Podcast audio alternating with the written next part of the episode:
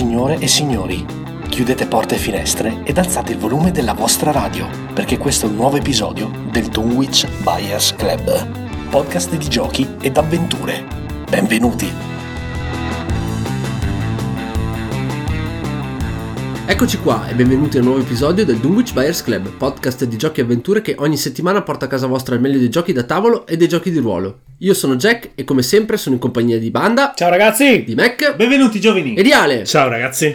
Amici ascoltatori, l'avete chiesto, l'avete richiesto, l'avete ri-richiesto L'avete voluto voi! e ora è qui un nuovo Classificone! Eh sì, un vecchio format del Dunwich Buyers Club, arrivato alla sua più o meno Boh, boh, Decima, dodicesima incarnazione? Decima, undicesima. Tre, Esatto. tredicesimo. Non abbiamo neanche controllato, lo siamo veramente farlocchi, Sì, eh. lo so. Però, al di là di questo, questa settimana vi proponiamo il classificone dei bastardi senza, Senza gloria. gloria. Una collezione di giochi veramente brutali dove l'interazione senza pietà e senza rimorso la farà da padrone. Board sarà... Game That Ruin Friendship! Esatto, e in tutte le loro incarnazioni, come sempre per tutti i classificoni, eh, questo non fa eccezione. Nessuno di noi sa quali sono le classifiche degli altri, quindi tutte le reazioni sono live in diretta. Io non so cosa ha scelto Banda, cosa ha scelto Max, cosa ha scelto Ale e viceversa.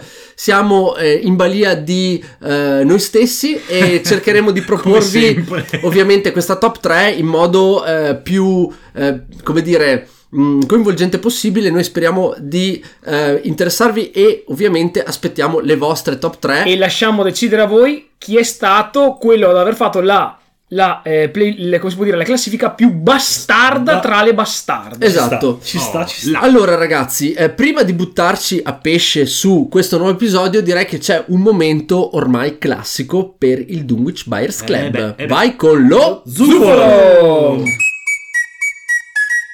Però basta sti corretti ragazzi. Da inizio puntata continuiamo a fare i corretti, eh.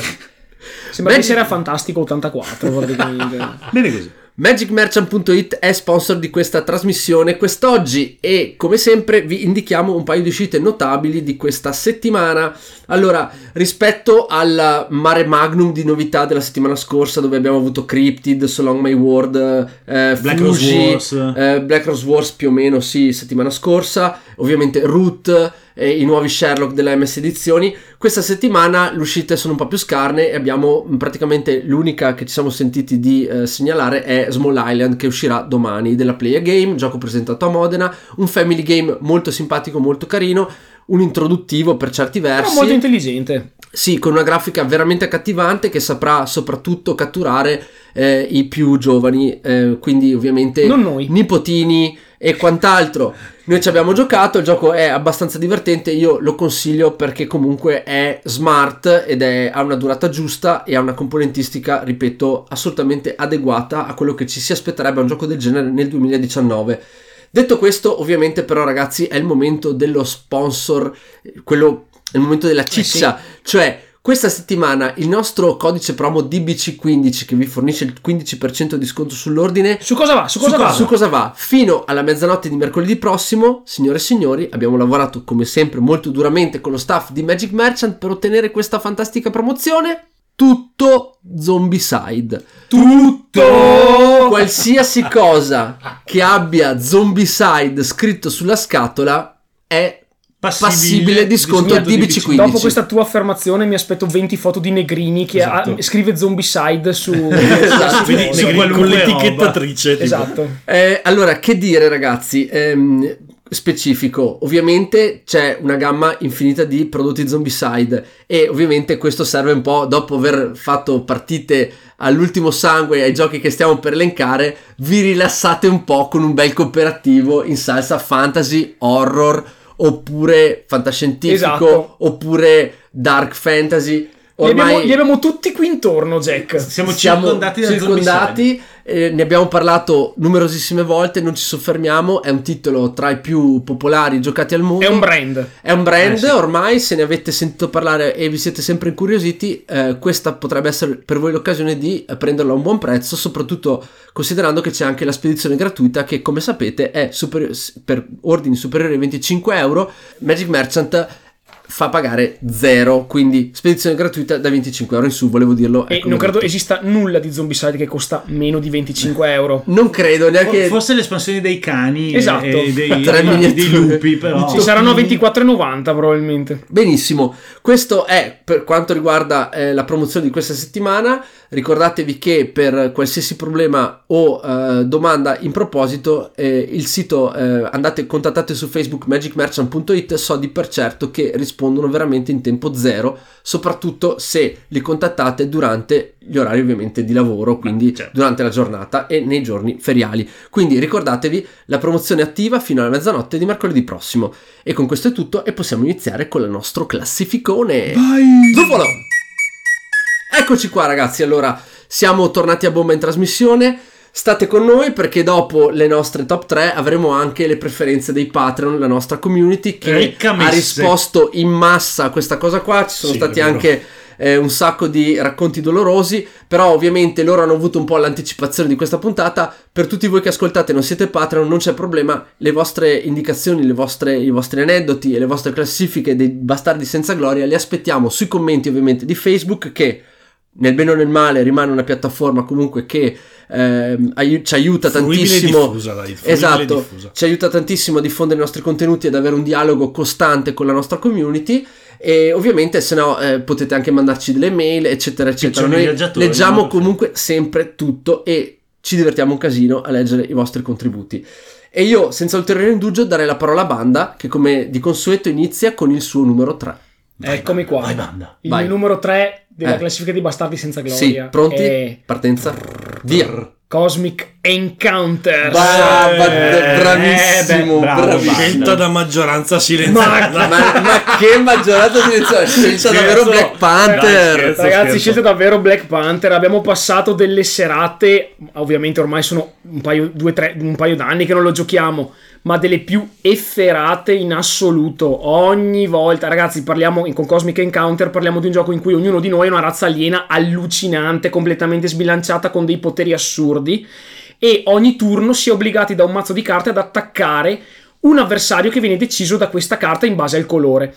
Nel momento in cui si va a dichiarare guerra a questo povero sfortunato, parte il circo delle alleanze, con cui prima l'attaccante e poi il difensore chiedono a tutti i partecipanti al tavolo partecipate con me in attacco, mi fate da alleati, massacriamo Jack massacriamo Ale. Allora ognuno al ta- poi, dopo l'attaccante, tocca al difensore che diceva ragazzi, vi chiamo anch'io tutti dalla mia parte perché dobbiamo difenderci da banda che è il solito prevaricatore bastardo. Allora comincia la sagra del ok, allora io mi schiero con banda, tu ti schieri con Jack. Si cominciano a giocare delle carte che vanno a rinforzare numericamente la potenza di due giocatori e semplicemente se ne esce devastati sia che si perda da una parte sia che si perda dall'altra e secondo me a fine serata al di là del fatto che si ride un casino perché questo gioco è rotto sotto tutti i punti di vista esatto.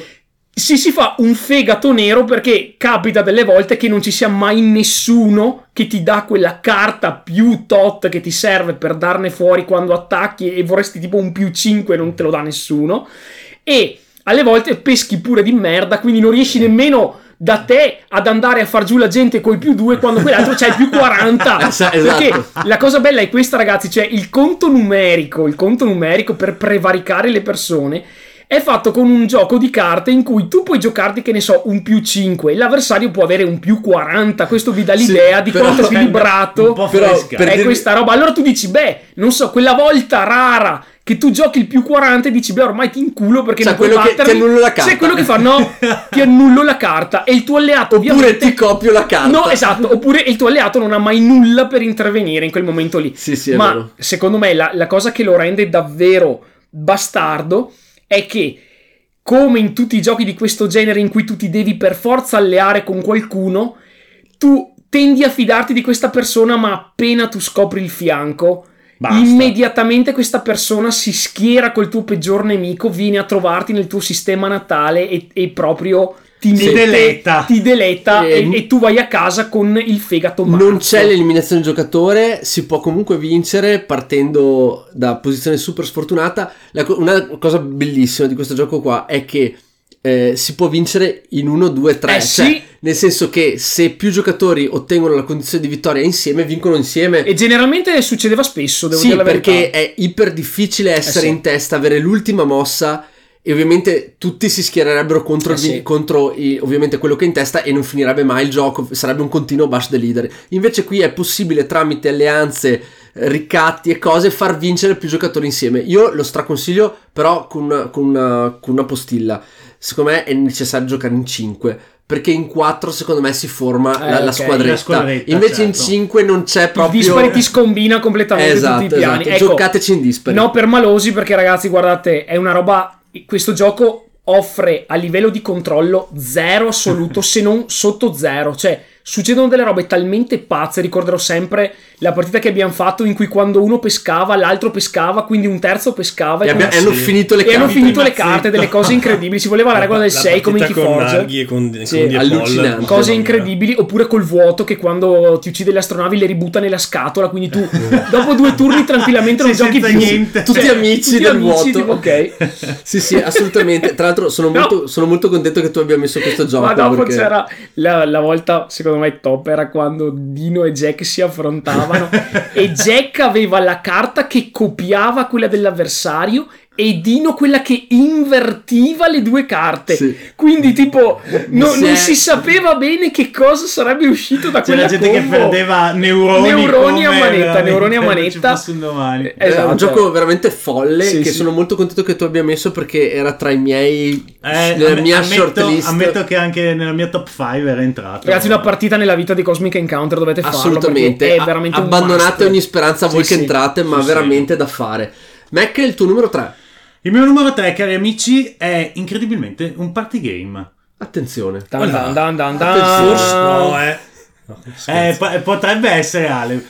Il mio numero 3 è The Resistance Avalon. Eh, vabbè, Eh, beh. vabbè. Un altro, allora, da 5 a 10 giocatori, ovviamente reimplementa e migliora il classico The Resistance eh, con ambientazione fantascientifica e lo porta alla corte di Re Artù, dove vediamo i cavalieri della tavola Eh rotonda impegnati a cercare di ehm, portare a termine tre missioni con successo, mentre gli agenti di Mordred, il- l'avversario per antonomasia del, del buon Re Artù, eh, cercheranno di farle fallire. E a differenza di The Resistance, il gioco è un po' più calmierato perché la presenza eh, di Merlino eh, dalla parte dei buoni, eh, che conosce l'identità degli agenti di, di Mordred, eh, aiuta appunto il gruppo dei buoni a, ehm, a- a capirsi, a cercare di intuire eh, chi è dalla loro parte e, e così via. Se non che c'è la geniale introduzione dell'assassino dalla parte di Mordred che permette anche se i buoni riescono a portare a termine con successo tre missioni, ehm, se lui identifica durante la partita eh, il- la persona che interpreta Merlino e lo chiama sostanzialmente alla fine, alla fine della partita, eh, lo uccide e, e di fatto i cattivi vincono. Sì, sì, sì. Ecco, nell'ambito ovviamente di, nel protrarsi di tutta la partita eh, avvengono le cose più bieche e, e orrende che possiate immaginare perché giustamente essendo un gioco basato sui ruoli nascosti eh, le alleanze eh, i- gli sguardi in tralice eh, i, i motteggi tipo da poker io alzo eh, il sopracciglio destro e Banda si tocca l'orecchio sinistro ah forse allora è dalla mia parte tranne il fatto che poi alla fine me la mette in saccoccia e fa fallire tutte le missioni che abbiamo Esatto. cercato Beh, eh, Voglio dire, faticosamente di è- portare a è termine l'evo- non per niente è l'evoluzione di The Resistance che è proprio un, un gioco che spacca qualunque Spacca amicizia. qualunque sì, amicizia, sì. esatto. Questo, questo secondo me è per un pubblico di gamer sicuramente più esigenti perché Sì, giustamente tutti i ruoli sono molto più complessi Infatti- che in The Resistance hanno poteri un po' particolari. Esatto, infatti la cosa bella probabilmente di Avalon rispetto al classico The Resistance è proprio l'introduzione anche di ruoli aggiuntivi tipo eh, Percival, Morgana, eh, Oberon. Morgana! Morgana! Eh, Eh, Oberon che è il cita- cattivo... citazione no, degli Offlaga di eh, Scopax. L'ambientazione di Camelot è perfetta. È stupenda, semplicemente esatto, Ale. perfetta. E comunque mi ricordo delle partite efferatissime a casa di Franco Sì, eh, sì. Con, con il Perez che faceva le cose pazze. e veramente, cioè, un Beh. paio di volte siamo arrivati a tanto così dal table flip. E comunque è uno di quei giochi che, nonostante appunto ti metta veramente il sangue alle gengive, eh, rimetti sul tavolo sempre con gran piacere. Perché, soprattutto se sei in tanti, 8, 9, anche 10 giocatori, eh, veramente diventa una burrida Sì, pazzesca. ti secondo me in parte superato da Secret Hitler però, che ne riprende diverse Perché idee. in, in Secret Hitler però c'è meno ehm, c'è meno infamia, cioè ti Sì, dai molto beh, meno addosso. beh, c'è, beh, c'è, ma in, c'è, beh, ma- in Avalon secondo me in The Resistance veramente sono eh. bastonate, Sì, proprio bastonate sì. dal primo all'ultimo minuto. Mentre invece in Secret Hitler c'è comunque un po' di diplomazia, cerchi di essere comunque cortese in certi momenti. Insomma, in The Resistance fa proprio proprio il merda. spadate nella nuca veramente e quindi ecco Avalon The Resistance Avalon è il mio numero 3 Perfetto. E Ale, volevo conoscere invece la Vai. tua medaglia Sì, di Ci bronzo. sono. Allora, il terzo posto è stato veramente fluido, nel senso che avevo tre giochi in ballo. Il, il primo e il secondo posto sono sedimentati e già li sapevo, li ho scritti subito. Ma per scegliere il terzo, ragazzi, sono andato avanti veramente giorni. Eh, sì. Alla fine l'ha spuntata su due party game, un gioco che voi non sopportate. Ed è Battlestar Galactica, ragazzi. Beh, però ci sta a manetta qua rompi dentro. amicizie sicuramente Sì, ma, eh. ma anche. Ma, cioè, Rompi anche le balle, No, ma eh. di default, perché sì. l'hai portato in tavolato, Esatto. allora non sei Già- più mio già non amico. sei più mio amico. Quindi eff- tecnicamente hai, hai la scelta top. è il No, top ragazzi, gioco. grande. Ale, è il top grandissimo. gioco di Cory Konietzka, è gioco uscito eh, ormai co- cosa sono 2012 Adesso te lo Sei anni dico, sì, fa, una roba del 2013 genere. sarà eh, pubblicato in italiano dalla Giochi Uniti ragazzi Battlestar Galactica ha rappresentato per alcune, alcune serate veramente il, il confine ultimo prima dell'arrivare alle mani anche con gli amici più Sai stretti di quando è Battlestar Galactica? Sentiamo. Del 2008. Du- ecco fa Oh, yeah. più di anni 10 fa. anni. Sì, beh, la serie. 8 pensi- anni fa, Mac. beh, Mac- Welcome to 2016, No, Mac. no, è perché è abituato a contare i suoi Eh anni sì. in quel modo lì No, Mac, sai, lui- sai quanti anni sono che abbiamo 23, visto Mac l'ultima 23 stagione anni, di no. Battlestar Galactica? Saranno saperlo, 15 adesso- anni. ecco, tipo. esatto. Ragazzi, fate conto che la prima volta che abbiamo giocato eravamo in 5 al tavolo e... eh, E uno era un silone. No, vabbè, no. No, c'è stato questo momento in cui quando abbiamo distribuito i ruoli c'era eh, Boomer che era interpretato da Narghi e di, di fianco a lui c'era Vania che invece aveva eh, Capitano Adamo. Non ci credo. E lui tipo ha guardato Vania e ha fatto BAM! E Vania non aveva mai visto Battlestar Galactica, aveva appena cominciato a guardarlo. aiuto Ciao! Vania non, ha, Vania non gli ha parlato per un mese, cioè proprio non gli ha più rivolto la parola. Allora, Aiuto. il fatto è che Battlestar Galactica è un cooperativo contradditore, ovviamente, uno un silone, e eh, la problematica reale qual è? Il ruolo dei simpatizzanti. I simpatizzanti sono quelli che rompono completamente la partita perché ad un certo punto del gioco tu redistribuisci i ruoli e tu potresti scoprire di essere un silone dormiente oppure essere un simpatizzante silone e quindi il tuo atteggiamento che inizialmente era umano e cercavi di supportare la causa umana cambia radicalmente e cambia anche il tuo modo di approcciarti agli altri al tavolo. Infatti, tu non devi mai fare proprio tutto, tutto, Tutto, esatto, che esatto. finché non sai. fi- devi, devi sì un po' dare, ma un po' no. Un po' del tipo, sì, ragazzi, sono con voi, ma ora vado in camera mia a farmi i cazzi miei. perché uno che prima tipo con te ha sempre collaborato bene a un certo punto si trasforma Eh sì. e comincia veramente a darti addosso in ogni decisione ogni singolo spostamento che fa all'interno delle navi La- una delle partite è finita veramente male quando abbiamo scoperto di aver dato il ruolo di capitano e le testate nucleari a un silone Vabbè, sì. e ovviamente è finita raramente top Beh, ma posso dire, io non ho mai neanche lontanamente visto vincere gli umani a sto abbiamo gioco. vinto cioè. una sola volta su 10 partite in quel e periodo questo la dice lui hanno sempre vinto i siloni e tra l'altro con, ci sono due espansioni con la Pegasus gli umani fanno i bastardi con gli umani quindi Eh la beh, sì. è ancora più difficile Sì, come nella Sì, serie, sì. sì. quindi è veramente Veramente incredibile, sì. Infatti, martellate sulle si falangette creano veramente dei litigi al Tra l'altro, ragazzi, se non ho avete visto. mai visto la serie di Battlestar Galactica perché siete giovinetti, Ecco, vi ho vi scongiuro, guardate quella serie perché ancora oggi, secondo me, rimane proprio una Caposaldo del- de- del del sci-fi. sci-fi Eh, incredibile. incredibile. eh, devo- tra l'altro durata indicata 120-300 minuti, quindi Ma- prendete Sì, ma sai discussioni? bagno No, di ma sangue è- e poi è molto complesso, si continua a guardare le Ecco. regole, è difficilissimo da non imparare. giocate mai in 6 in 6 il gioco dura tantissimo No, no, e per- perde un po' di senso giocati in numero pari, possibilmente in 4 secondo me è il top e ha una durata abbastanza contenuta. Secondo me è un gioco eh, un po' come dire reliquia di un altro tempo. Sì, secondo me, un gioco così adesso non verrebbe neanche minimamente Ma pubblicato. di- Troppo- com- troppe complessità, troppi. Devo dire che però i giochi moderni, a parte qualche rara eccezione, hanno la tendenza a essere sempre meno bastardi, mentre invece i giochi pre-2010 avevano tendenza no, a essere sì, molto sì, non più c'era, non c'era alcun riguardo per. Esatto. Era eh, come cioè- quando eravamo piccoli, siamo cresciuti con Kenshiro, i Cavalieri dello Zodiaco. Oggi cresci con SpongeBob Esatto, e e- i super pigiamini e dici, E Peppa. vabbè, Si stava meglio Sarà- quando si stava Esatto. peggio. Bene, e invece io Vai, ho un gioco che abbiamo avuto modo di provare che mi ha veramente colpito per il grado di bastardaggine totale e insensata. È una riedizione di un gioco che originalmente uscì nel 1994 e sto parlando di Intrigo a Palazzo della Cranio Creation. Eh, Un Ah. minigame, un- una piccola scatoletta quasi innocua a Quasi vedersi innocua. che nasconde un mondo Di infamia. di infamia totale. Allora, questo è un gioco di una semplicità e di una banalità incredibile. Quei giochi che ogni tanto, mentre li giochi, ti dici: Ma io con un paio di fazzoletti, un paio, un paio di penne e un paio di. Faccio la stessa roba. qualche pinza e una buona sedatrice, potevo tranquillamente farmelo a casa mia. E Intrigo a Palazzo eh, semplicemente vede ehm, vo- queste casate nobiliari rappresentate dai giocatori che si devono scontrare per mandare i loro esperti, tipo c'è l'alchimista, lo scrittore, eccetera, e bisogna mandarli nei palazzi degli avversari.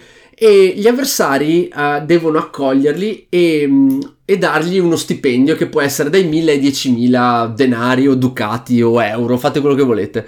E ovviamente la discussione su in che slot eh, allocare i vostri esperti è già quella fonte di discussione perché di- tipo banda se tu mi metti il mio scrittore da cin- sullo spot da 5000 io poi farò lo stesso con il tuo Eh, prossimo certo, che mi sì, manderai il problema è quando è che i, i castelli di ognuno hanno slot limitati e soprattutto non si possono eh, ospitare due ehm, saggi avversari che hanno lo stesso ruolo. Lo stesso Quindi ruolo. quando due ti mandano il saggio e tu devi decidere chi accogliere e chi esiliare nell'isola e togliere completamente dal gioco.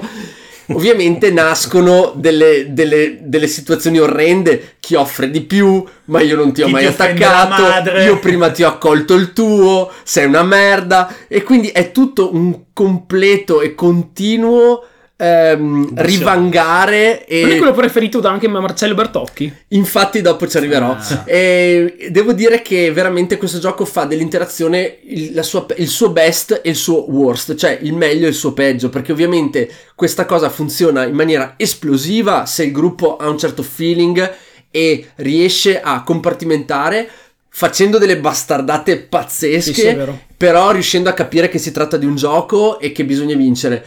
Potrebbe darvi dei problemi se il gruppo è un po' sensibile a queste tematiche, perché ragazzi, cioè, qui non c'è gioco, c'è solo contrattazione E pugni nel muso, sì. Cioè, anime putrefatte, Sì, sì, sì. corruzione, perché voi dovete necessariamente fare delle bastardate per vincere. Cioè, non esiste che in questo gioco vincete facendo Il i buono, modesti i e gli umili. No, cioè, non potete giocare coperti. È un po' quella sensazione che si ha quando giochi a Coop, Ah, in sì, cui sì, non c'è la possibilità di dire, beh, ma io non faccio, non faccio sgarri a a nessuno. un certo punto no, no, perché comunque sì. se non fai sgarri a nessuno, Però è arrivo e ti taglio la gola. Qui secondo me è molto peggio che in Coop perché la natura di Coop è quella di uccidersi nel più breve tempo possibile, fine.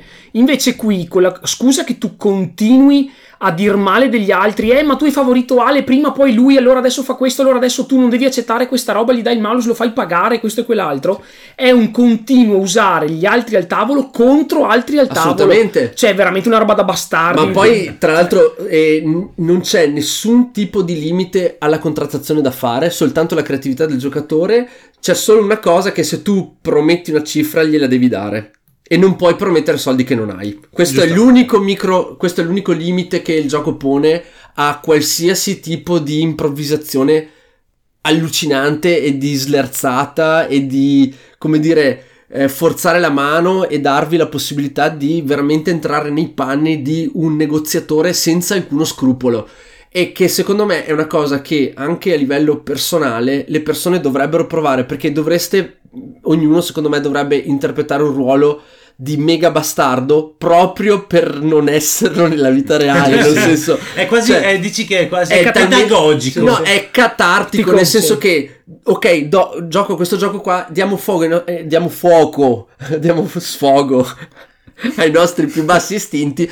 E questo E però ti fa capire, serenamente. cioè questo ti fa un attimo come dire, guardare nell'abisso e dire, ah ok, preferisco essere una persona un per gioco, bene. un gioco, insomma. ad esempio, come in Alto i Calici. Ok, secondo me è molto più edulcorato rispetto ad Intrigo. Intrigo Ah, devi fare assolutamente, bastardo. certo. In Alto i Calici invece tutti amiconi, alla fine qual- qualcuno viene avvelenato. No, beh, sì. Cioè, Intrigo è veramente, devi essere bastardo. Mentre in- sul in giochi come No. in Alto i Calici devi semplicemente avere la faccia Ma in altri culo. quali ci Eh, fa, ecco. fa anche ridere, è anche Esatto, un- è- è è compagnone, anche- è compagnone. Qui non c'è neanche No. un compagnone. Qui dopo il primo Qui è turno veramente tutto è bastardo. ognuno Sì, sì, per sì. sé e ognuno nell'isola di cattiveria che si crea. Bene, questo era il mio numero 3. Io adesso passerei alle medaglie d'argento con naturalmente Banda. Eccomi qua. Allora, ragazzi, la mia medaglia d'argento va al gioco del trono, prima, seconda edizione, Oh, il gioco da la- tavolo. Dammi Eh, sì. 5, dammi 5. Eh, boom! Abbiamo un crossover. Crossover nella stessa posizione. Bene, allora- l'altro. avete la possibilità quando, uscì, di dire la quando vostra. uscì la seconda edizione ebbi modo di fare diverse partite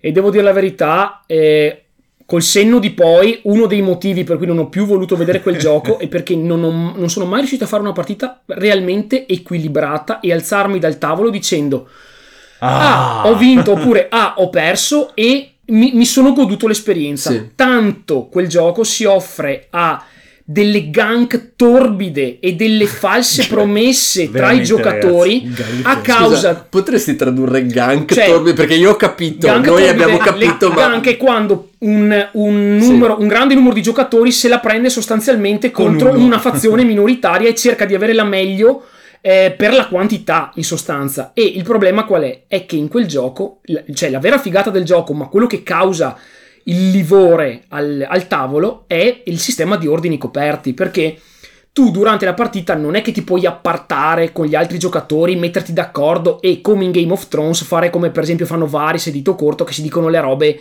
nelle loro di loro, stanzette. eh. Tu nella fase di contrattazione, quella in cui tu decidi come muovere le tue unità, perché ognuno di noi ovviamente il gioco di Game of Thrones, il gioco da tavola rappresenta una grande casata di Westeros, si gioca fino a 6 giocatori se non Sei erro. giocatori, Sì, sei giocatori. Quindi, anzi, secondo me sotto i 6 il gioco perde proprio di senso perché appena c'è una parte di mappa libera va tutto un po' puttane. L'espansione si arriva a 8, vero? Sì, Sì, con, con Con Essos. eh, Arryn e... Ogni turno, eh, ogni turno in qua- tu hai un numero di ordini da piazzare, cioè metti semplicemente un talloncino coperto Sì. in ogni luogo dove hai le tue Che sono truppe. incursione, Quindi marcia, tu con difesa, quegli le ordini, in modo coperto, hai già destinato le strategie di ogni tua unità. Solo che alcune di, queste, di questi token ti permettono di distruggere i token degli avversari, soprattutto di dare supporto ad unità di altri giocatori.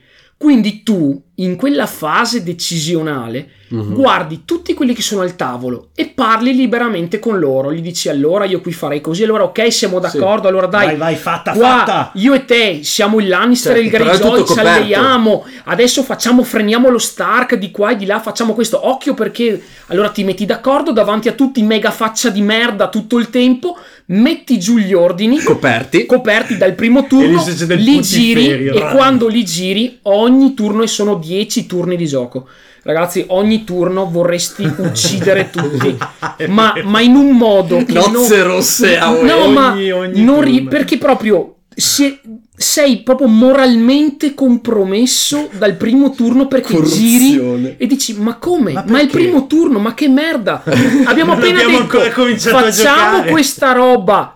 Tipo il turno 1, no, tu hai già, hai già Hai scelto già preso calci nelle la- gengive. cioè, tu ti dimostri un Qual è il merda che dopo gli cucinano i nipoti? Walter Frey. Un Frey del primo turno. Ridi e dici, ah, ah, gli Meat Stark mi hanno sempre preso per il culo, adesso gliela tiro io in quel posto. E fai la figata, solo che da quel punto in Basta. poi tu diventi uno che pubblicamente È una merda. è una sì, merda. eh. Quindi, cosa succede? Che istantaneamente i tuoi patti vengono subito de- Chiaramente e- e- declassati. E, poi c'è l'altra roba incredibile che in questo gioco qua, essendo che la mappa non è come quella di Shite Eh, che è già. simmetrica, Sì. è completamente asimmetrica. Infatti la bravura degli autori è stata quella di renderlo un gioco bilanciato a suo modo, nonostante a livello spaziale il La gioco sia completamente, comple- molto- sia completamente asimmetrica. Ma perché la mappa, ragazzi, è Eh, esattamente esattamente quella libri. Westeros. Quella di Westeros. Eh, quindi che, che cosa succede? Che ci sono delle alleanze proprio obbligatorie che bisogna fare che eh, alle volte quando i giocatori al tavolo sono legati da rapporti di amicizia di un certo tipo o a me è capitato moroso e morosa Basta, va tutto in merda e questo gioco ragazzi dura un'eternità cioè dura più di tre ore e tu devi Beh, restare sì, lì a tentare di disinnescare queste mega alleanze maledette che vengono fatte nella speranza di fare un'offerta che non puoi rifiutare a uno dei due che la tiri in quel posto al suo miglior alleato ed è tutto così per tre ore, tre ore e mezza ed è snervante ed esci dal tavolo che sei Distrutto, veramente il maestro dei sospiri, cioè ti alzi e dici ok Varis mi fa una pippa perché ho messo tutti contro tutti e ne sono uscito vincitore Sì. cioè non vuoi più vedere questo gioco dopo Comunque, aver Mac, settimane. vuoi dire la tua? A me la roba che buttava via erano, eh, do- oltre al fatto, la descrizione degli ordini di comando che ha, che ha enunciato Banda, e c'era la possibilità comunque di fare una ulteriore mossa slerza giocando le carte dei generali. Ma- Sì. Che erano di quelle robe, ragazzi, cioè sovvertivano completamente. Io ho visto, mi ricordo certi turni allucinanti con eh, la, la battaglia che ormai è praticamente decisa e quello che ti tira fuori, eh, insomma, eh, Jamie Lannister Sì, o sì, altri certo. slerzoni che ti fanno, che ti spaccano completamente la strategia e, e ti fanno perdere la battaglia. Tra l'altro, tante volte fai dei pareggi e ci- Esatto. e c'è un giocatore che è quello che è il maestro dei feudi che ha la spada di Valiria che ti fa. Eh no, è pareggio. Eh, Eh, no, c'è dirimo io il pareggio esatto. perché è il mio diritto. Quindi, Sì. Chi offre di più? no, tipo una battaglia vitale fra te e Ale pare- si pareggia e un, un- un giocatore fa. ehm, Eh, vince Ale. E tu Dovresti saltare di là del tavolo Perché? Esatto, tu vorresti saltare di là del tavolo Ma e poi- poi ci ho giocato troppo poco Eh, No, ragazzi, è una roba- L'altra cosa poco. stupenda è che è completamente privo di alea eh, perché non ci sono dadi, non si tirano dadi pur essendo un gioco mh, strategico qui, con una mappa, truppe che si muovono eccetera, è assolutamente privo di dadi quindi tutto è lasciato proprio Sì, sì. a quello che descriveva Banda, cioè, umana. sì, sì, alle, alle intersezioni e alle cose non dette che si strutturano al tavolo durante la partita. Io, e io ricordo una volta in cui veramente- Mac mi ha usato, letteralmente. Sì, è stata la, la io prima- avevo gli Stark, io avevo gli Stark e tu avevi i Greyjoy e ho detto, Esatto. dobbiamo allearci perché sennò La prima partita che ho fatto, via. che ho vinto con i Greyjoy, tra l'altro si può vincere in due È modi. stata colpa mia perché È mi stato chiamato Euron Greyjoy per un mese dopo la vittoria. e, e i Greyjoy, tra l'altro, sono piuttosto, come Mamma. diceva Banda, partono piuttosto svantaggiati perché hanno quattro schifezze sulla mappa, però hanno ste navi e le navi sono eh, mh, forti certo, perché sì, si muovono tanto. certo. Sì. Ed è una Come quelle di Euron. Greyjoy, che ha Esatto, i esatto, motori a i curvatura. Sì, sì. curvatura, quelle esatto. di cui si era E dimenticata anche l'aimbot, Daenerys, anche l'aimbot esatto. per prendere i No, draghi. più che altro i Greyjoy partono istantaneamente devono allearsi con i Lannister. perché sennò gli Stark li mangiano.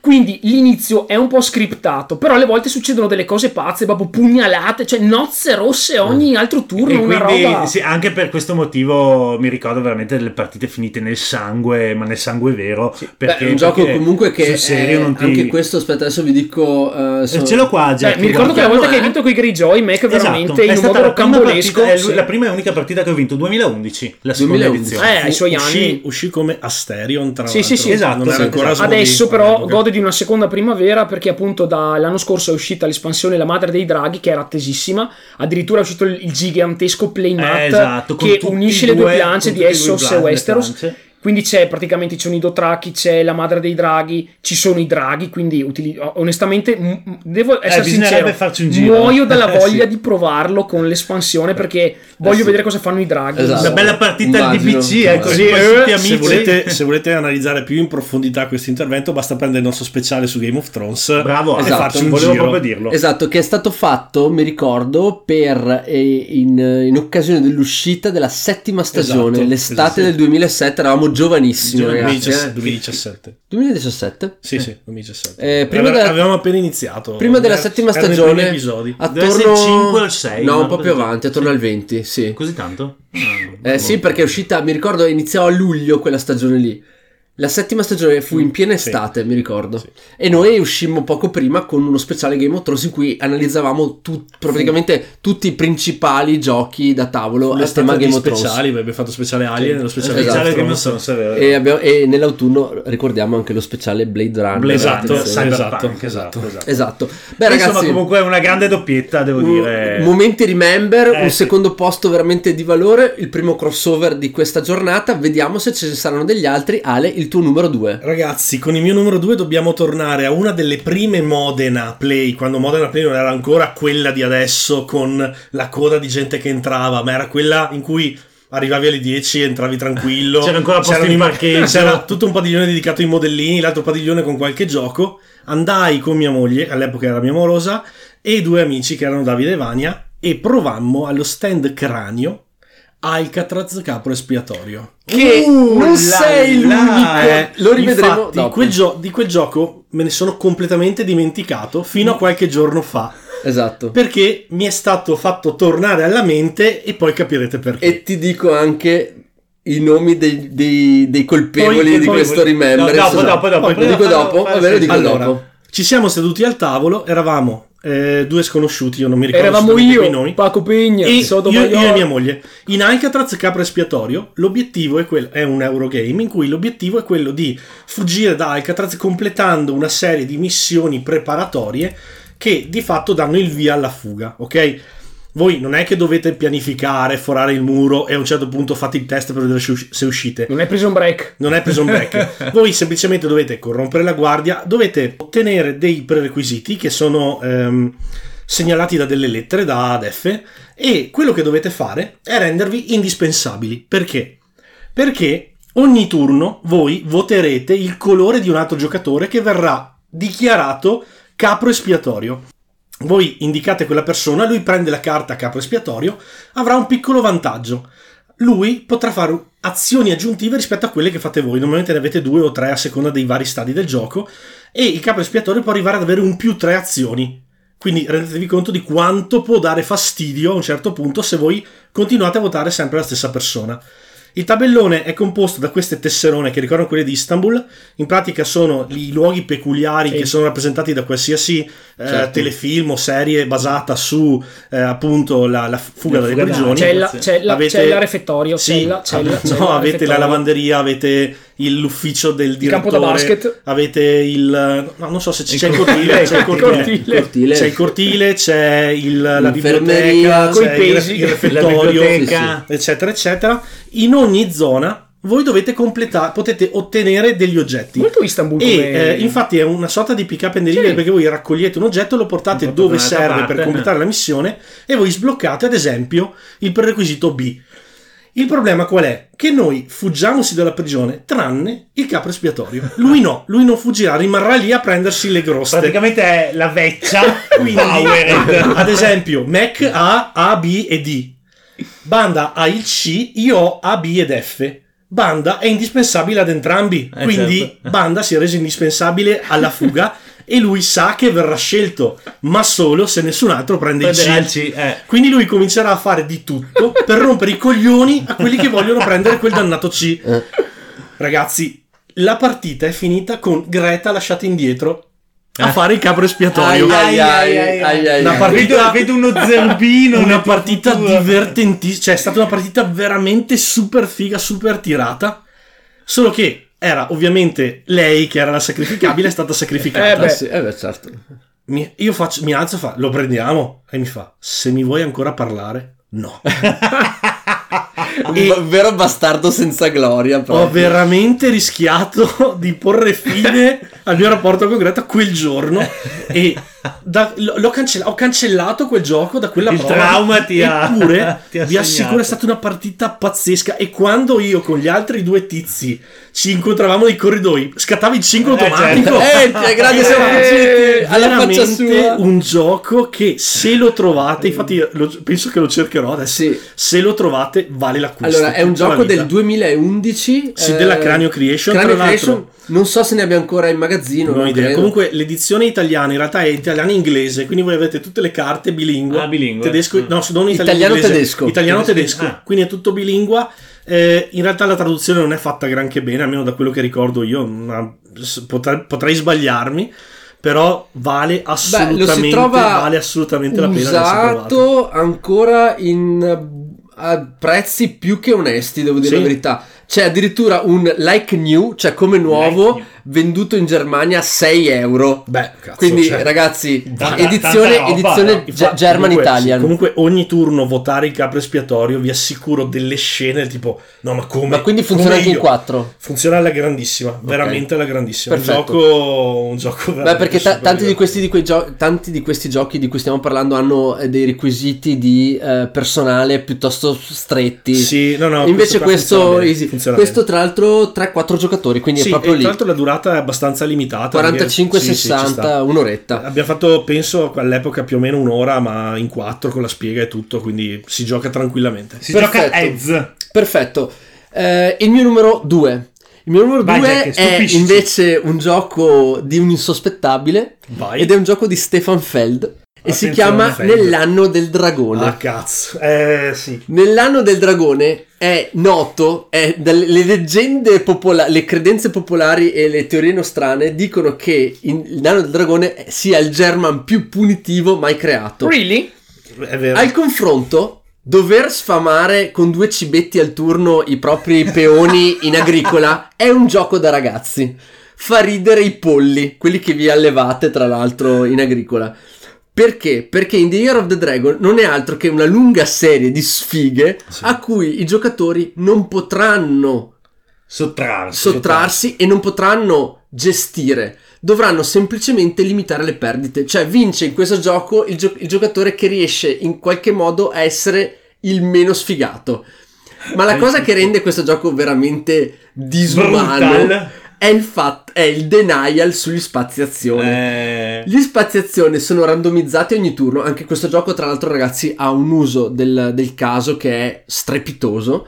Ok, pur essendo un gioco freddissimo per certi versi e spietato, ha questa componente del fatto che ogni turno dei 12 mesi in cui si compone il gioco eh, si randomizzano gli spazi azione. E tra la e ci sono ehm, c'è questa cosa incredibile. Le azioni sono sempre quelle, tipo Puerto Rico.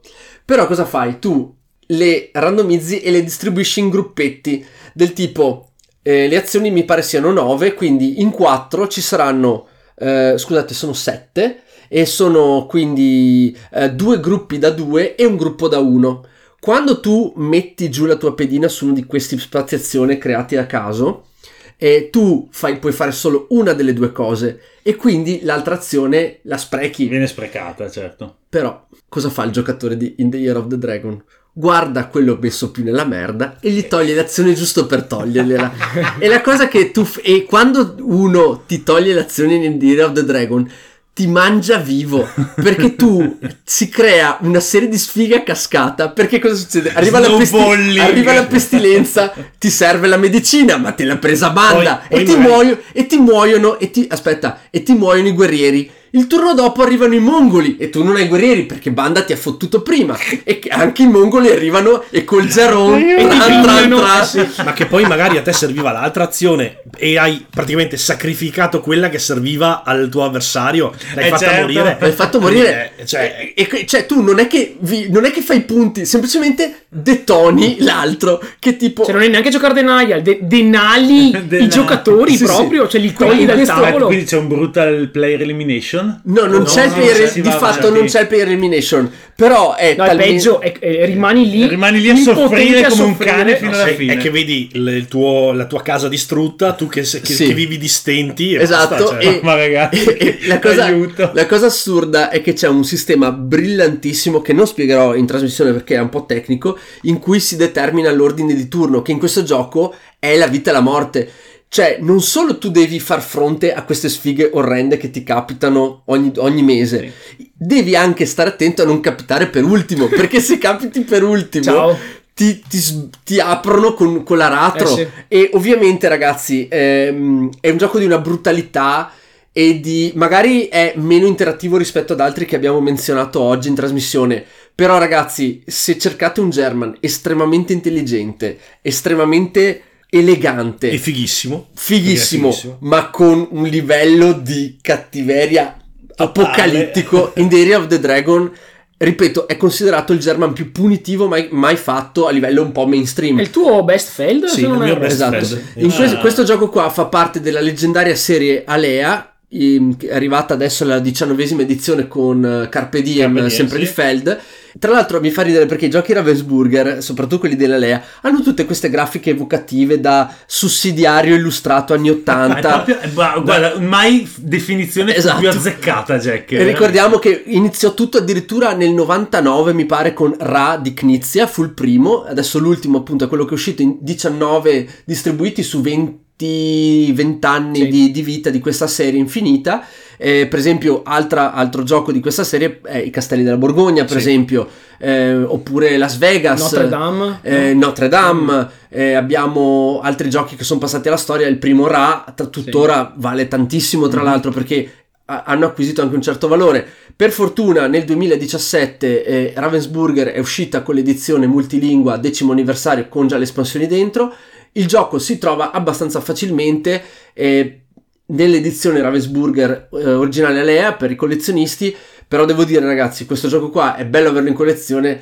Però attenzione quando lo tirate fuori perché questa è crypto, cioè questa fa il buco sul tavolo perché è un gioco di una brutalità estrema e non so, Sì, è il best voglio, Feld. voglio provarlo assolutamente. No, Guarda, è, no, no, Mac è Con te, pazzesco. con te credo Eh, sarebbe beh, impossibile. io ve lo porto una Eh, sera, allora sì, allora il, il discorso è questo. Ce l'ho anch'io, Ale. Sarò- l'ho trovato, l'ho, calmo, l'ho- te lo prometto. l'ho trovato usato. Ho, ho preso spunto perché l'ho trovato usato a, abbastanza, a una pipa di tabacco eh, poco tempo fa. L'ho preso. Mi ci sono dedicato un po', non ci ho ancora giocato, ce l'ho lì. Ok. Ma in- dai, dai, fallo pomare un altro po' che, che, poi... allora tu non sei necessariamente obbligato a rompere i coglioni agli altri. Ma è Infatti, più bello, non è ma- mia Ma vuoi farlo? Ma vuoi farlo? Ma lo fai perché conviene a te Eh beh, certo. e soprattutto ti rende più facile Sì. arrivare a fine partita. Le- E poi rendere Vincitore. nervosi gli altri li rende meno lucidi. Ma la, Eh, certo, la cosa beh. terribile è il livello di punitività, cioè è il livello di chain che tu, perché tu eh, nei, nei German tu ti prepari le cose, ok? In, in diversi German, soprattutto quelli dove c'è molta scarsità, Sì. come in questo caso, direi che questo N- non c'è proprio niente. è Jack. lo scarso per eccellenza e tu prepari ti prepari per delle cose tipo ah in quel turno dovrò spendere quelle risorse fai delle mosse per avere questa roba qua il problema è che qui ti arrivano a gamba tesa, ti tolgono quel- quel- quella fornitura tu- di cui tu hai veramente bisogno e questo crea una serie di cascate che ti manda la partita veramente al, al cotolengo, cioè è una cosa veramente devastante. Io non l'ho mai praticamente mai riscontrata anche in, per esempio, in Terra Mistica, dove si dice spesso che a volte il piazzamento iniziale un po' bastardo può ehm, segare le gambe a un giocatore. Non è minimamente a sto livello qua, assolutamente. È molto punitivo anche Terra Mistica. Perché Però sbaglia all'inizio è un casino, bla bla bla. Però questo è proprio. Sì, sì. Anche Bagno perché di non puoi pianificarlo. Cioè, tu arrivi a un certo punto, l'altro prende la tessera, lo fa, ti, fa, ti scavalca nell'ordine di turno e, ti- e- e tu sai già che sta per arrivare una Poi tragedia. È abbastanza veloce da spiegare. Assolutamente, no, il gioco ragazzi è regole. super essenziale ed è Sì, un esempio assoluto di, dei- di- proprio del, del classico, voi sapete che eh, noi non amiamo particolarmente questa definizione, ma del classico German super interessante, molto ben studiato e estremamente elegante. Bene, è il momento dei numeri uno che verranno decisi come sempre da Schwab. Ragazzi, io prima di fare Schwazi vi devo chiedere una cosa. Sì, puoi stare per ultimo? Se posso, fatemi questo regalo, tenetemi per ultimo perché ho una storia pazzesca. Già, già so che cosa stai Ecco. per raccontare, ma andiamo avanti. So già anche il gioco e non l'ho scelto apposta. Ok, Jack Ah, Inizio io io. primo. Ok? E dopo facciamo subito eh, così. Vai, Mac. Mac. Io, Mac, io Ale, veramente, cioè, è- ormai è così. Sì, sì. Allora, ragazzi, il mio primo posto è più che altro un, un auspicio, è una speranza, perché il gioco di fatto praticamente non è ancora uscito. Però.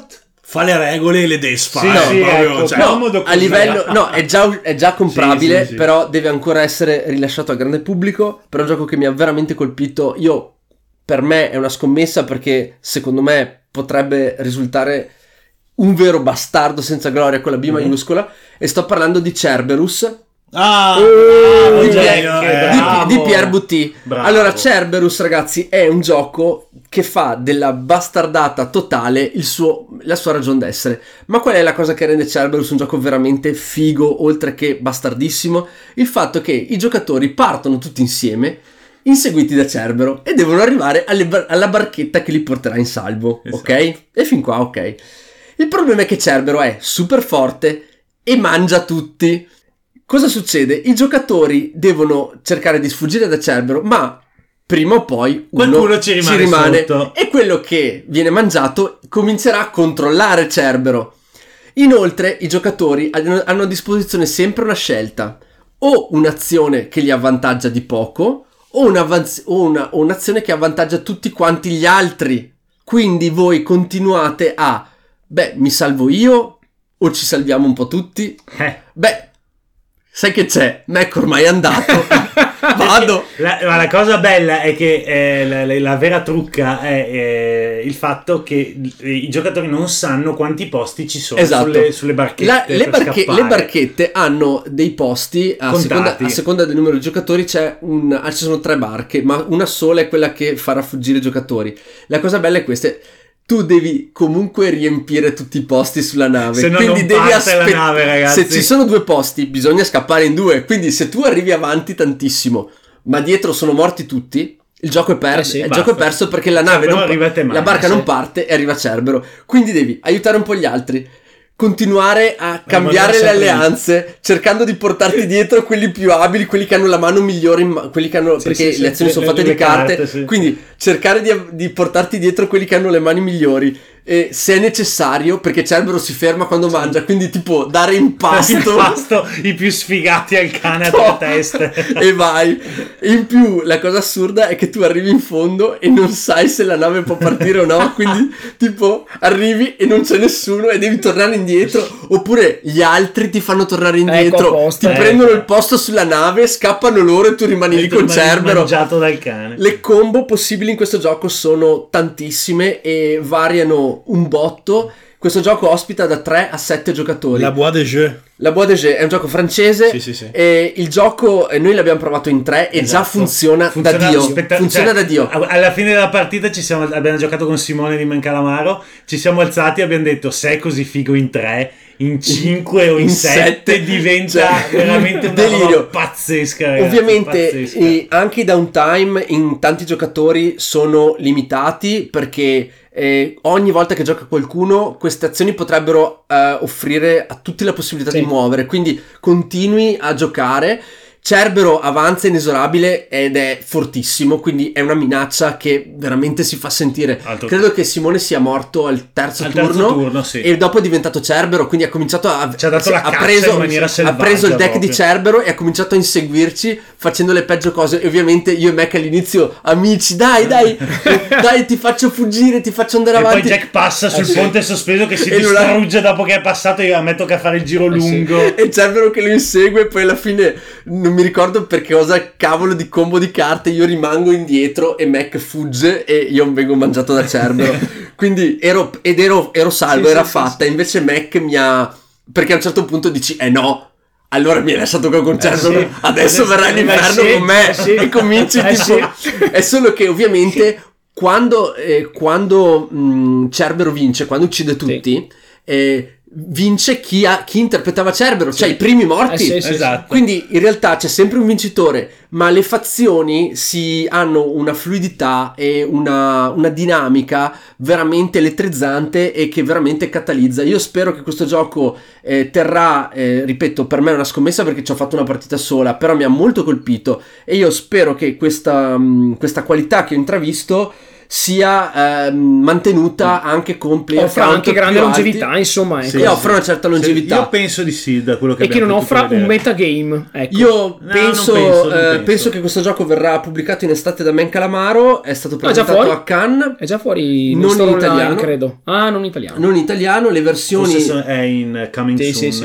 eh. è segnalato come 2018, però onestamente eh, è ancora molto difficile da trovare. ehm, il gioco ha un costo relativo. vivo è una scatola di medie dimensioni. Comunque è be- la grafica è bellissima, anche la componentistica, ecco una nota di colore interessante. Tutti i meeple, benché se non sbaglio i personaggi non hanno abilità speciali, se non ricordo non male. mi pare di no. Però tutti i meeple dei personaggini che devono scappare sono tutti diversi. Esatto. E, e poi c'è il meeple di Cerbero anche, eh, di legno ovviamente. È, tutto- È uscito- La grafica molto bella delle plancette. È uscito in inglese, in tedesco, sta per uscire, in francese, in italiano eh, dipendiamo un po' da, da Man Calamaro, che non so come sia andata poi la trattativa. Eh, quindi ragazzi, Cerberus per me è il numero uno, una scommessa per il futuro, nu- un nuovo bastardo senza gloria che vedremo, se Vedremo se sarà quest'anno... veramente bastardo senza gloria. Esatto, trover- lo troveremo nei negozi e se lo troveremo lo proveremo diffusamente. Quindi il mio numero uno, Cerberus. Vai Mac. Bene, per il mio numero uno ho scomodato un eh, titolo di vero pregio e ah, potremmo Sentiamo. definirlo storico. Sì? Sul, mio, sul gradino più alto del mio podio si piazza Kailus. Ah, Era nella mia shortlist. Eh, immaginavo, immaginavo. Infatti temevo quasi la, la sovrapposizione, però mi è andata bene. Eh, che dire di Kailus? È il eh, gioco Che che... sia Kailus. Kailus, Kailus. sì. Ehm, il gioco che di fatto ha portato alla eh, ha sdoganato e ha portato probabilmente ai massimi livelli il piazzamento lavoratori insieme È ad usci- Agricola è uscito due anni prima di è Agricola, uscito due anni 2005. prima, esatto, 2005, William Attia.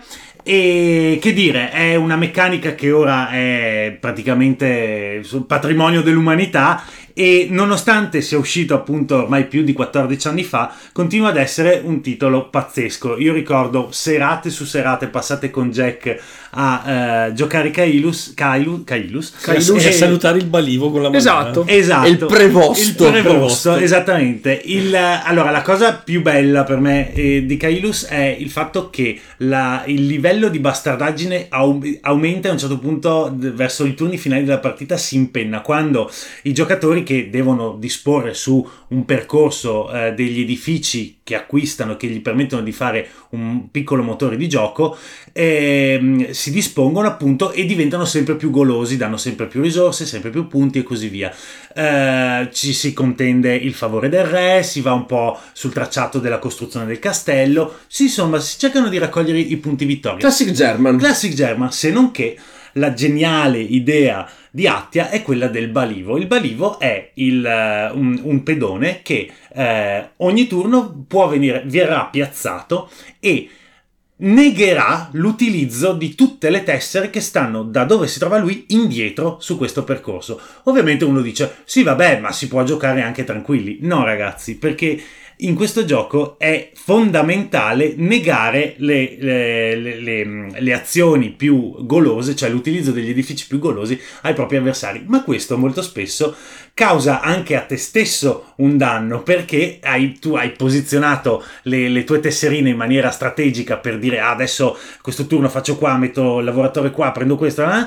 E, e poi però c'è il tuo avversario che ha messo una, una tessera troppo proprio che spacca il gioco e gli farebbe fare un milione di punti e allora sei lì che dici eh vabbè mi taglio una mano però tu questo turno non giochi e gli piazzi il balivo Anche vabbè. perché controllare il balivo costa soldi. Esatto, più, un'altra delle cose più bastarde è che il balivo può venire mosso dai tuoi avversari, ma a caro prezzo, pagando soldi, che è di fatto la valuta più importante del gioco e la più difficile da ottenere.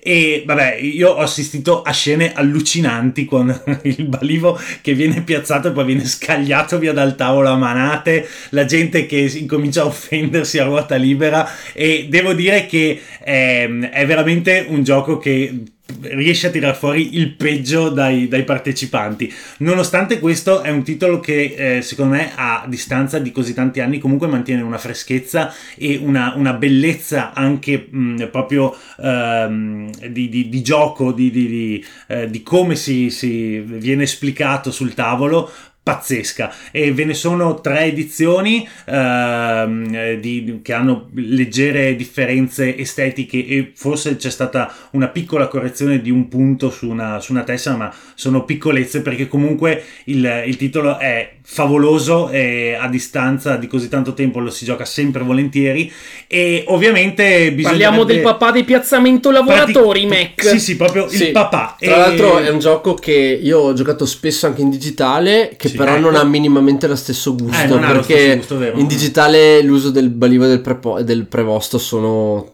troppo superficiali, invece lì proprio lo- arriva quello che ti piazza la Mamma testa alla figa e detto Ma "Eh, secondo me lì, metti- lì metti". è anche il gesto manuale, Eh, proprio, sì, cioè il sì. piazzarlo lì. Dopo che hai risparmiato è, esatto, tre turni, è come è calare- è come no, calare esatto, la briscola- esatto, è come esatto. la briscola è diverso che nel digitale, cioè nel digitale è una cosa che accade, Sì. qui invece è proprio uno che per suo espresso volere, boom, ti nega Sì, sì, quelle ti robe nega. Infatti- tra l'altro ha la cosa- speso Eh, sì. soldi, quindi si è tolto Sì. risorse per negare. Infatti è difficile, primi- le prime volte che giochi è difficile usarlo, non è così immediato Mm, esatto. usare il balivo e il prevosto per i giocatori che iniziano eh, subito a giocare a Kailus.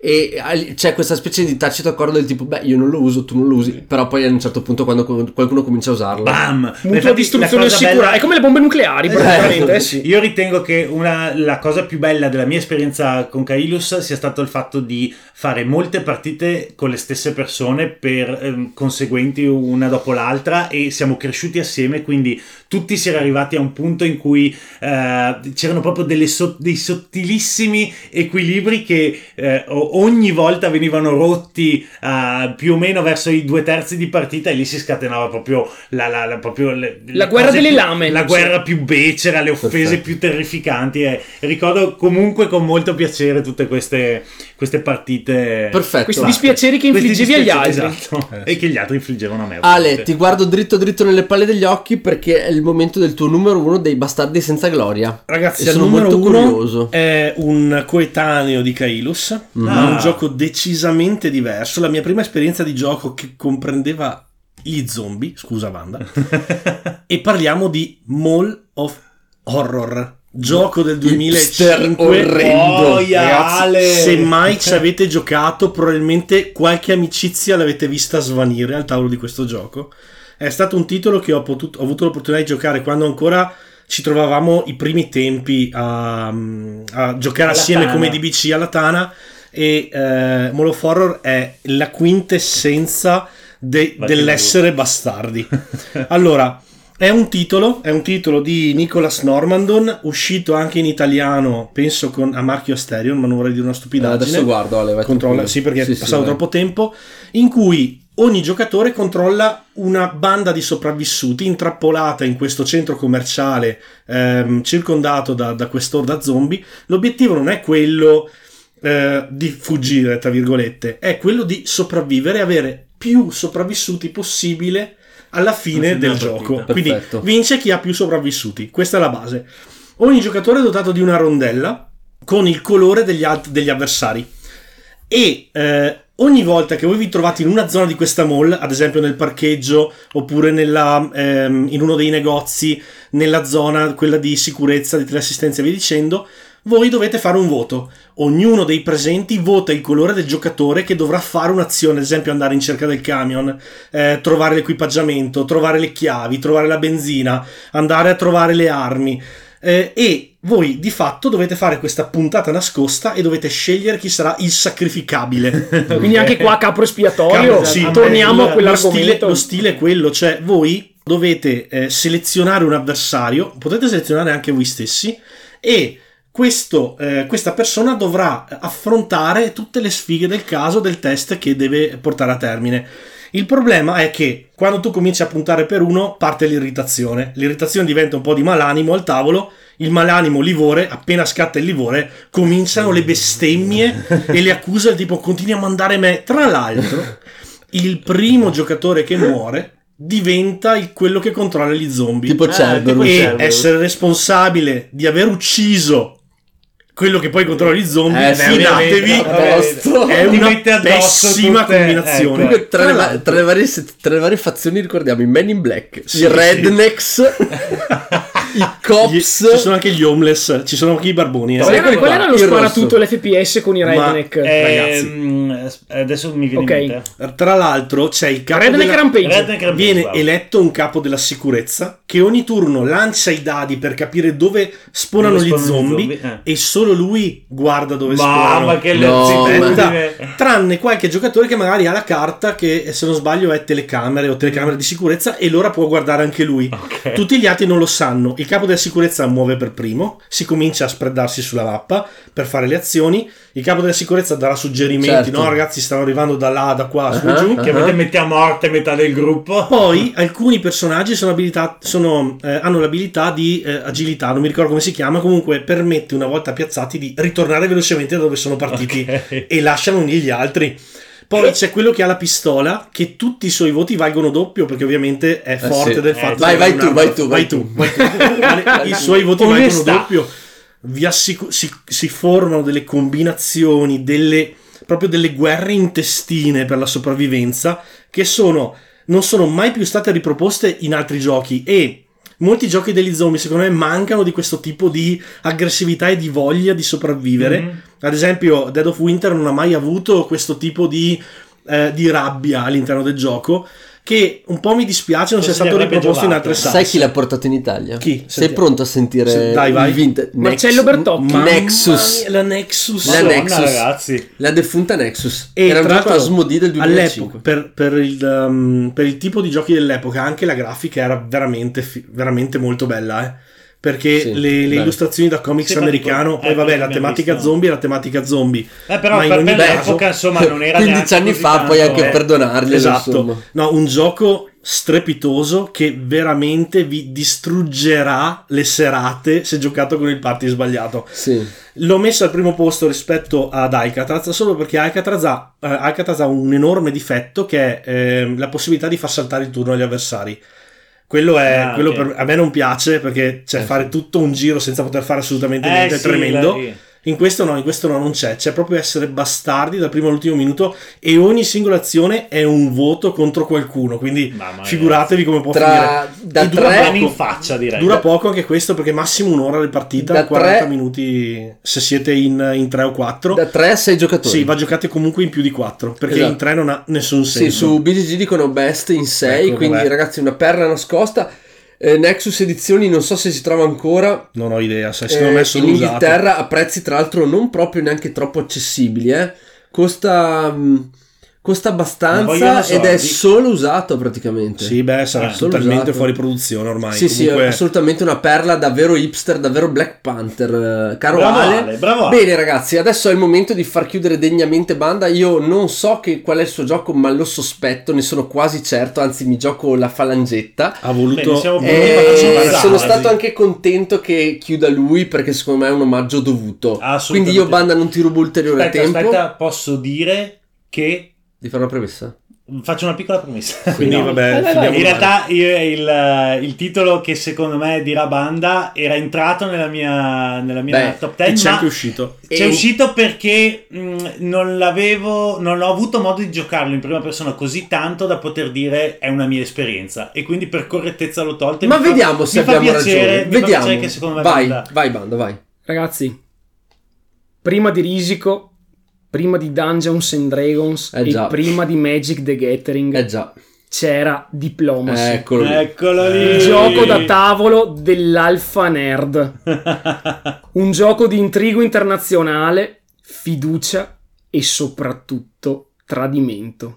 Fiducia soprattutto. Alla tenera età di 17 anni, Allan Kalhammer nel 19... pri- addirittura prima del 1950, 1959 il gioco Banda. il gioco, Ma ma, lui lui, quando era prima? adolescente Certo. era rimasto, eh, diciamo, estremamente colpito da tre cose che lo portarono a congegnare sin da allora la meccanica base di Diplomacy, che erano la dinamica di gruppo del gioco di carte Hertz, l'economia di movimento e di potere del re degli scacchi e un libro che gli regalò suo padre su come erano le potenze europee nei primi anni del Novecento prima dello scoppio della Prima Guerra Mondiale. Questo pensiero, questa sua idea di fare un gioco che unisse queste tre cose, nel 1954, quando era uno studente Har- di legge ad Harvard, è sfociato nella creazione di un gioco leggendario che si chiama appunto Diplomacy. Questo gioco è stato pubblicato per la prima volta in 500 copie nel 1959, ok? E semplicemente Allan Kalhammer voleva venderlo ad alcuni negozi di New York e Chicago. Il- eh, cosa succede? Che sostanzialmente nel 1961 questo gioco è stato preso in carico da un editore che era la Games Research. Il problema è che nonostante promettesse bene, questo gioco necessitava per forza di 7 giocatori. Lo si può giocare in meno, ma per essere giocato al top ha bisogno di 7 giocatori. Vi ricordo che all'epoca non, non c'era internet e non- sostanzialmente tutte le attività ludiche i circoli che noi conosciamo non erano così diffusi. Quindi, come fai a, a pubblicare un gioco che richiede così tante persone che si trovino in una stanza per 8-10 ore? E infatti il gioco praticamente sembrava quasi scomparso, se non che un, un, eh, un editore di nome, un editore amatoriale tra l'altro, di nome John Boardman, che era un grande amante di tutto quello che era eh, le fanzine science fiction, nel, Tra 1900 l'altro aveva il cognome giusto. Sì, eh, cioè, boh, nel boh, 1963, quindi prima addirittura de- de- di Star Trek, la serie classica, si innamorò di questo gioco ed ebbe una- un'idea geniale. Disse: Facciamo così, ma se io usassi la- le riviste su cui pu- si pubblicano certe storie o comunque questo tipo di fanzine per far sì che i giocatori possano giocare a Diplomacy via posta, questa cosa diede là a un'intera generazione che per dieci anni, ok, giocò a Diplomacy proprio per posta. Quindi la fanzine diventava il quartier generale, senso. il quartier generale per le mosse di tutti i giocatori. Loro scrivevano praticamente proprio una lettera agli altri giocatori in cui determinavano la propria mossa, perché ricordiamo che Diplomacy, se vi ricordate come vi ho descritto prima il gioco da tavolo del ehm, il gioco del trono, il gioco da tavolo appunto, ehm, eh, in, in sostanza in questo gioco tutti i giocatori eh, controllano una delle potenze europee del- che eh, erano in auge nel 1914. Quindi abbiamo tipo la Russia, abbiamo la Germania, l'Italia, la Francia, la- eh, il Regno Unito, abbiamo eh, Austria, Ungheria e la Turchia. E che cosa succede? È un gioco estremamente minimale in cui bisogna andare a eh, invadere i territori altrui per impossessarsi di 18 centri di produzione. Ma la roba che lo rese leggendario è che tra un turno e l'altro eh, c'è un periodo di contrattazione in cui segretamente tutti i giocatori possono chiamare in modo privato gli altri, a gruppi o anche singolarmente, per accordarsi a livello diplomatico sulla mossa da fare. Ragazzi, questo gioco è, per darvi un'idea, è stato il gioco, sec- secondo la leggenda, favorito di John Fitzgerald Kennedy, tant'è che lo giocava alla Casa Bianca, nonché di Harry Kissinger, che fu il segretario generale della sicurezza degli Stati Uniti negli anni 70 durante la presidenza Nixon. Ok? È quello a cui dobbiamo probabilmente il moderno tavoliere medio orientale. Esatto. Ecco. Se ne parlava No. giusto l'altro Nonché uno dei più grandi amanti di questo gioco era Gary Gygax, il quale prese parte delle dinamiche sociali di Diplomacy per fare Dungeons and Dragons. Nel, 2004 nel 2014 si disputò la Coppa del Mondo di Diplomacy e un giornalista, Mondo, Ok. cioè e un giornalista di Grantland andò a partecipare per poi scriverci una storia Scusa, in che anno? Nel 2014, Si, dis- 2014. si disputò praticamente uno dei vari mondiali perché dal 79 quando questo gioco venne preso e pubblicato dalla Avalon Hill dalla celeberrima Avalon Hill la Avalon Hill capì che doveva riunire le due scuole di pensiero quella dei giocatori che giocano a Diplomacy faccia a faccia con quella di quelli che erano abituati a giocarlo per posta e quindi cominciò ad organizzare delle competizioni le famigerate ehm, DeepCon la convention di Diplomacy la prima, ragazzi, contava circa 300 persone che Aiuto. andavano lì e giocavano turni da giorni o- e ogni giorno giocavano partite da 8 ore facendo un certo punteggio in base alla loro posizione, perché ovviamente se tu vincevi da solo facevi una barca di punti, se tu facevi una vittoria condivisa, perché anche lì è possibile fare vittorie condivise come in Cosmic Encounter, in realtà prendevi molti meno punti, anche perché a torneo le vittorie condivise sono praticamente il 90% di come si concludono tutte le partite. Questo giornalista di Grantland è andato a fare il mondiale perché voleva partecipare, provare sto gioco e tutto. E ragazzi, lui ha giocato 8 ore, la sua storia comincia con lui che al termine di 8 ore di turno è quasi in lacrime perché tutti i giocatori al tavolo gliene stanno dicendo di tutti i colori. Ma ragazzi, delle robe veramente gli stanno offendendo i familiari e quasi vorrebbero picchiarlo perché?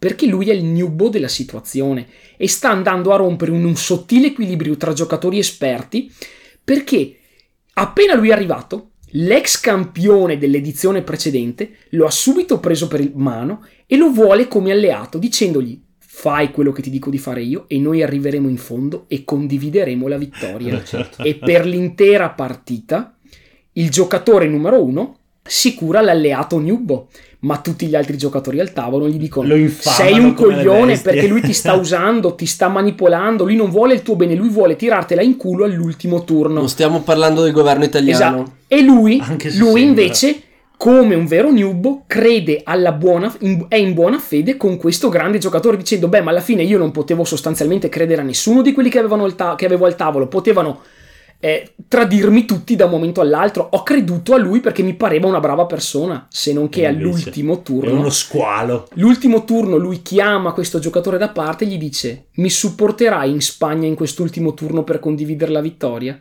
E questo gli dice ma neanche morto. Gli fa ma come? Ma con tutto quello che ho fatto per te durante queste otto ore, perché mi tratti in questo modo? E lui gli dice forse perché sono un grandissimo figlio di puttana e torna al tavolo e vince da solo la partita. Eh sì. In questa occasione, questo giornalista di eh, Grantland conosce il più celeberrimo giocatore al mondo di diplomacy, tale Eddie Birsan, ok? Pensate che quando era piccolo, Eddie Birsan ha avuto praticamente delle, tra- delle traversie familiari incredibili perché i suoi genitori scazzavano tutto il giorno, si sono lasciati, divorziati, ripresi, si picchiavano, se ne facevano di tutti i colori. Finché a un certo punto la madre non ha eh, proprio di frodo preso tutti i risparmi di Eddie, quindi del figlio, per andare a chiedere il divorzio in tipo in New Mexico, ok? Per separarsi dal padre e sfuggire col, col figlio. Lui è andato, ovviamente, famiglia distrutta, lui è andato in terapia e il terapista familiare ha dato come compito a questo ragazzo per ricostruire la fiducia nell'umanità gli ha regalato una copia di diplomacy ragazzi perché ha, detto, no, perché ha detto tu hai dei problemi con il tradimento e io come terapia d'urto per farti convivere Giusto. in modo sano col tradimento ti regalo una copia di diplomacy e lui gio- lo giocò per 50 anni diventando in tutti i circoli Certo. del mondo il giocatore più famoso di tutti perché lui sostanzialmente era proprio il guru di diplomacy, quello che dispensava perle di saggezza a tutti quanti. Se non che che cosa accade? Questo giornalista, chiudo dicendo che questo giornalista di Grantland assiste a il turno, proprio il turno in cui si decise il campione del mondo del 2014 che avvenne in questo modo. Dovete sapere che una delle alleanze favorite di questo gioco, come negli scacchi ci sono le partenze, ci sono delle alleanze che sono imprescindibili, per esempio la Russia e la Turchia. E la loro alleanza è talmente solida e talmente frequente che si chiama The Juggernaut, ok? Giustamente. Questi due giocatori espertissimi, ok? Un canadese e l'altro non mi ricordo, Certo. rimangono alleati dal primo all'ultimo turno. Solo che cosa accade? Come in risico, quando tu sei alleato di qualcuno e ti fidi di lui ciecamente, inizi a portare tutte le tue forze contro quelli di cui non ti fidi, lasciando scoperta tutta la parte dietro. Certo. Il problema è che inevitabilmente, prima o poi, tu ti esponi al Eh, tuo qualcuno, alleato. eh, Però se ne approfitterà. però il canadese che si era esposto al suo compare sapeva che questo compare era la figura più integerrima dell'intero torneo e che tutti i turni che aveva giocato con questa persona, questa persona aveva sempre condiviso la vittoria e per una grande parte dei turni, cioè per tutti quelli giocati, questa persona non aveva mai tradito gli alleati con cui era stato, facendosi la nomea di giocatore estremamente ben voluto, nonché quello vicino al quale tu volevi giocare, perché sapevi che se ti alleavi con lui, Sì. lui mai avrebbe rotto questa amicizia. Perfetto. E ragazzi, si è scoperto che questa era una meta strategia. Lui, lui è arrivato al torneo Inception. e ha appositamente adottato questa meta strategia di diventare il più integerrimo di L'amicone, eh. tutti, pareggiando tutte le vittorie lungo tutti i turni per arrivare nel momento finale in cui un alleato, dopo che lui ha av- avuto questo comportamento ne volte, insieme a tutti quelli al tavolo ha detto: Beh, ma sei il giocatore più Sei talmente pulito. sei talmente pulito e splendido che mi scopro tanto non mi farai mai del male perché invece- tu sei tu e invece lui L'ho arato, eh? lo ha arato e per la prima volta ha vinto una partita in solo di diplomacy totalizzando una quantità di punti così pazzesca che si è portato a casa il titolo mondiale e non vi dico che cosa non è accaduto tra questi due alla certo. fine Si è con no, no con cioè il tipo che ha vinto ha vinto ma con il cuore spezzato perché aveva mentito al suo alleato e il suo alleato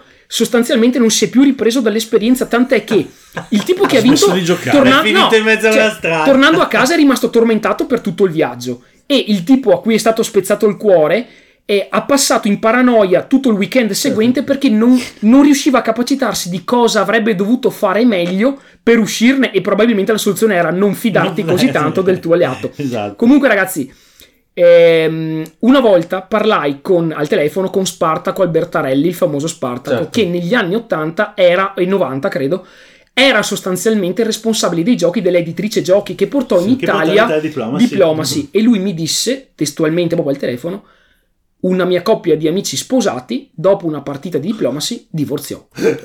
Ok? Ecco Infatti, lui all'epoca, all'epoca Spartaco era l'editrice giochi, ma anche la vicenda di questo giornalista americano parla di gente che sbarella completamente perché immaginatevi che per otto ore voi siete sotto una pressione incredibile e qualcuno vi tradisce in un modo oppure non vuole fare quello che volete voi voi smettete di usare la parte razionale picchiate il tavolo e vorreste uccidere queste persone e lì esce Sì. proprio la parte peggiore o migliore delle persone. Beh, in effetti, in effetti eh, Diplomacy eh, io non l'avevo messo in classifica perché pensavo che qualcun altro l'avrebbe messo e ho, ci ho visto Hai giusto. giocato di rimessa. E devo dire che è talmente un, un monumento che è un po' fuori classifica. Sarebbe come quella volta che abbiamo fatto I giochi MB, togliendo e i abbiamo, request abbiamo dovuto togliere il Quest. request perché ha- il gioco ha una storia e una sua una complessità e un, e un- come dire, un valore che va un po' oltre eh, quello che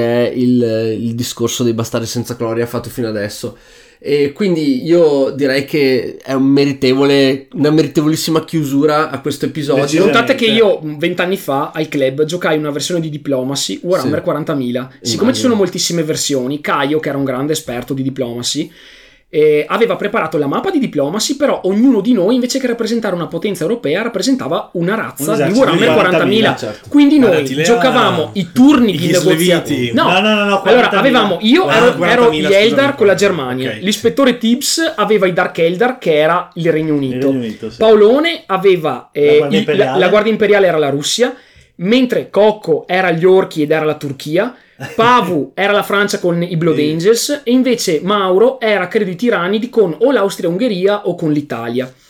Cosa succedeva? Che tu facevi il turno in trattativa, avevi una settimana di trattative, andavi dalla gente, li tiravi Sì. i matti, dai allora tramacciamo, facciamo così e colà. Poi davi l'ordine, quindi con un bigliettino scrivevi tu quello che volevi fare, aprivi il bigliettino, si leggeva che cosa volevi fare e poi avveniva in caso di scontro una partita di Warhammer partita di 40.000. Warhammer, certo. Se perdevi, sostanzialmente tu rimanevi fuori dal territorio che avevi conquistato. Non vi dico ragazzi, Di quelle robe. non ho ragazzi, mai dovuto pugnalare alla schiena e farmi pugnalare così tante volte nel giro di quei mesi in cui giocammo questa campagna con degli apici inarrivabili per qualunque altro gioco che ho mai visto perché il tradimento è proprio È la natura parte ste- essenza, cioè sì, dover sì. dire ai tuoi amici tranquillo vecchio io sono il bastone della tua vecchiaia e quando arriveremo in fondo arriveremo in fondo e condivideremo il trofeo Certo. E invece no! appena ti giri li fai saltare su una mina Claymore e loro perdono completamente, cioè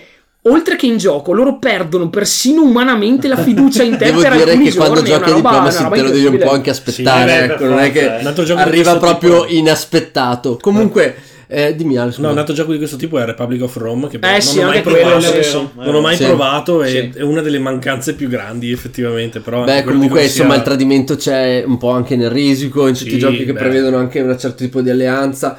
Ecco, comunque, ripeto, Diplomacy è il papà di, tutto questi, di tutti questi giochi ed è stato eh, giusto e bello Bravo, rendergli gente. omaggio con quest'ultimo intervento di banda.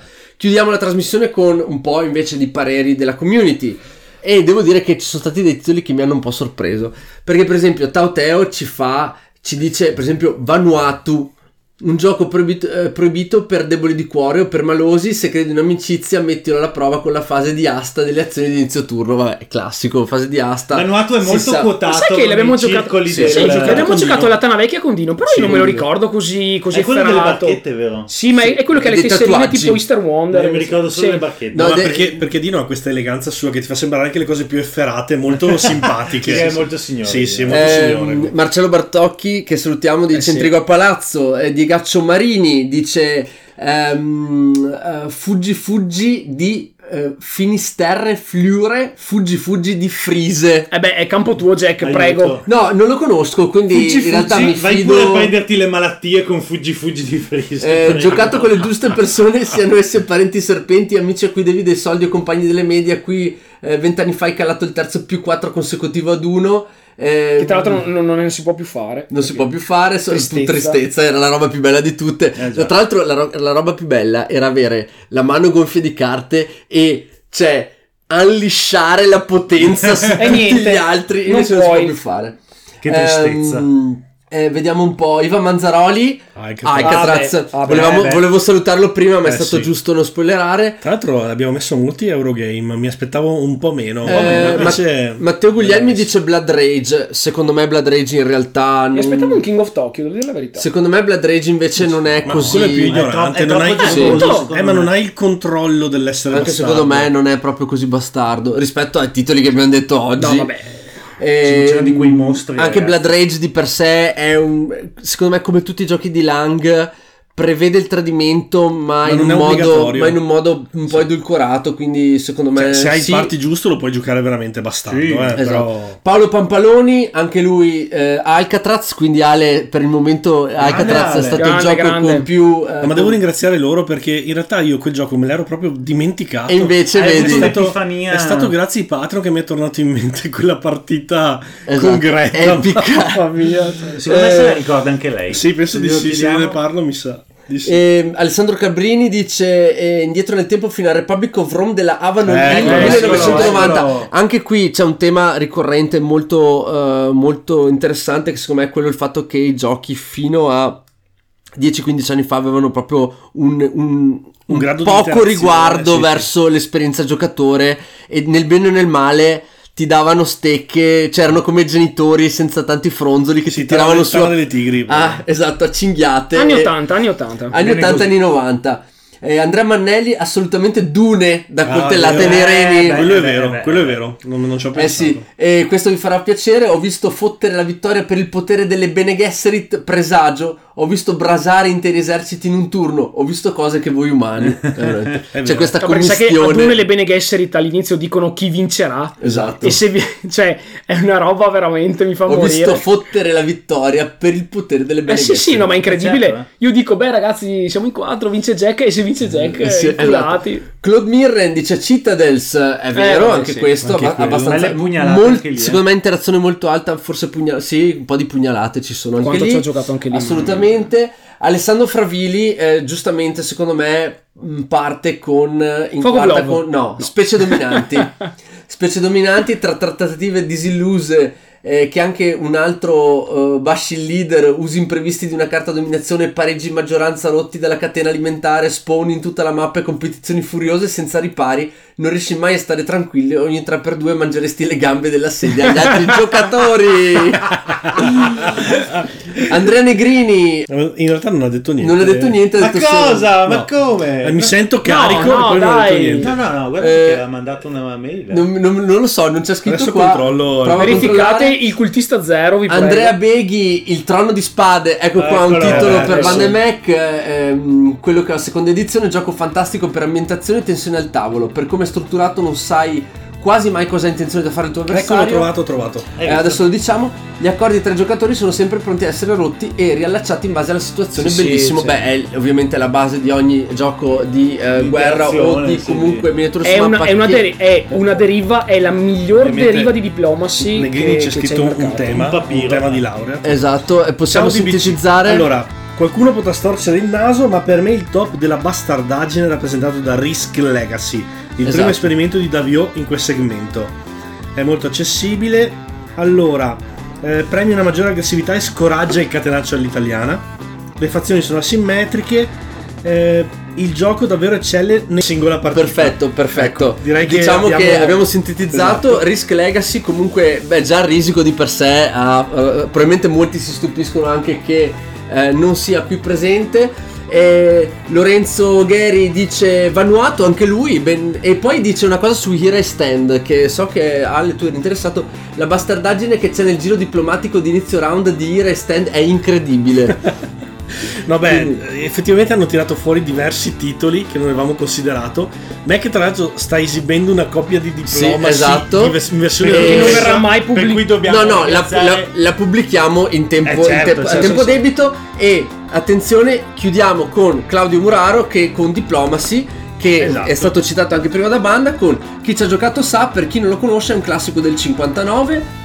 Cosa Eh, c'è scritto qua? Oggi si direbbe un competitivo ad informazione completa, la chiave è che nessuno può vincere da solo, ma è sempre solo uno che vince.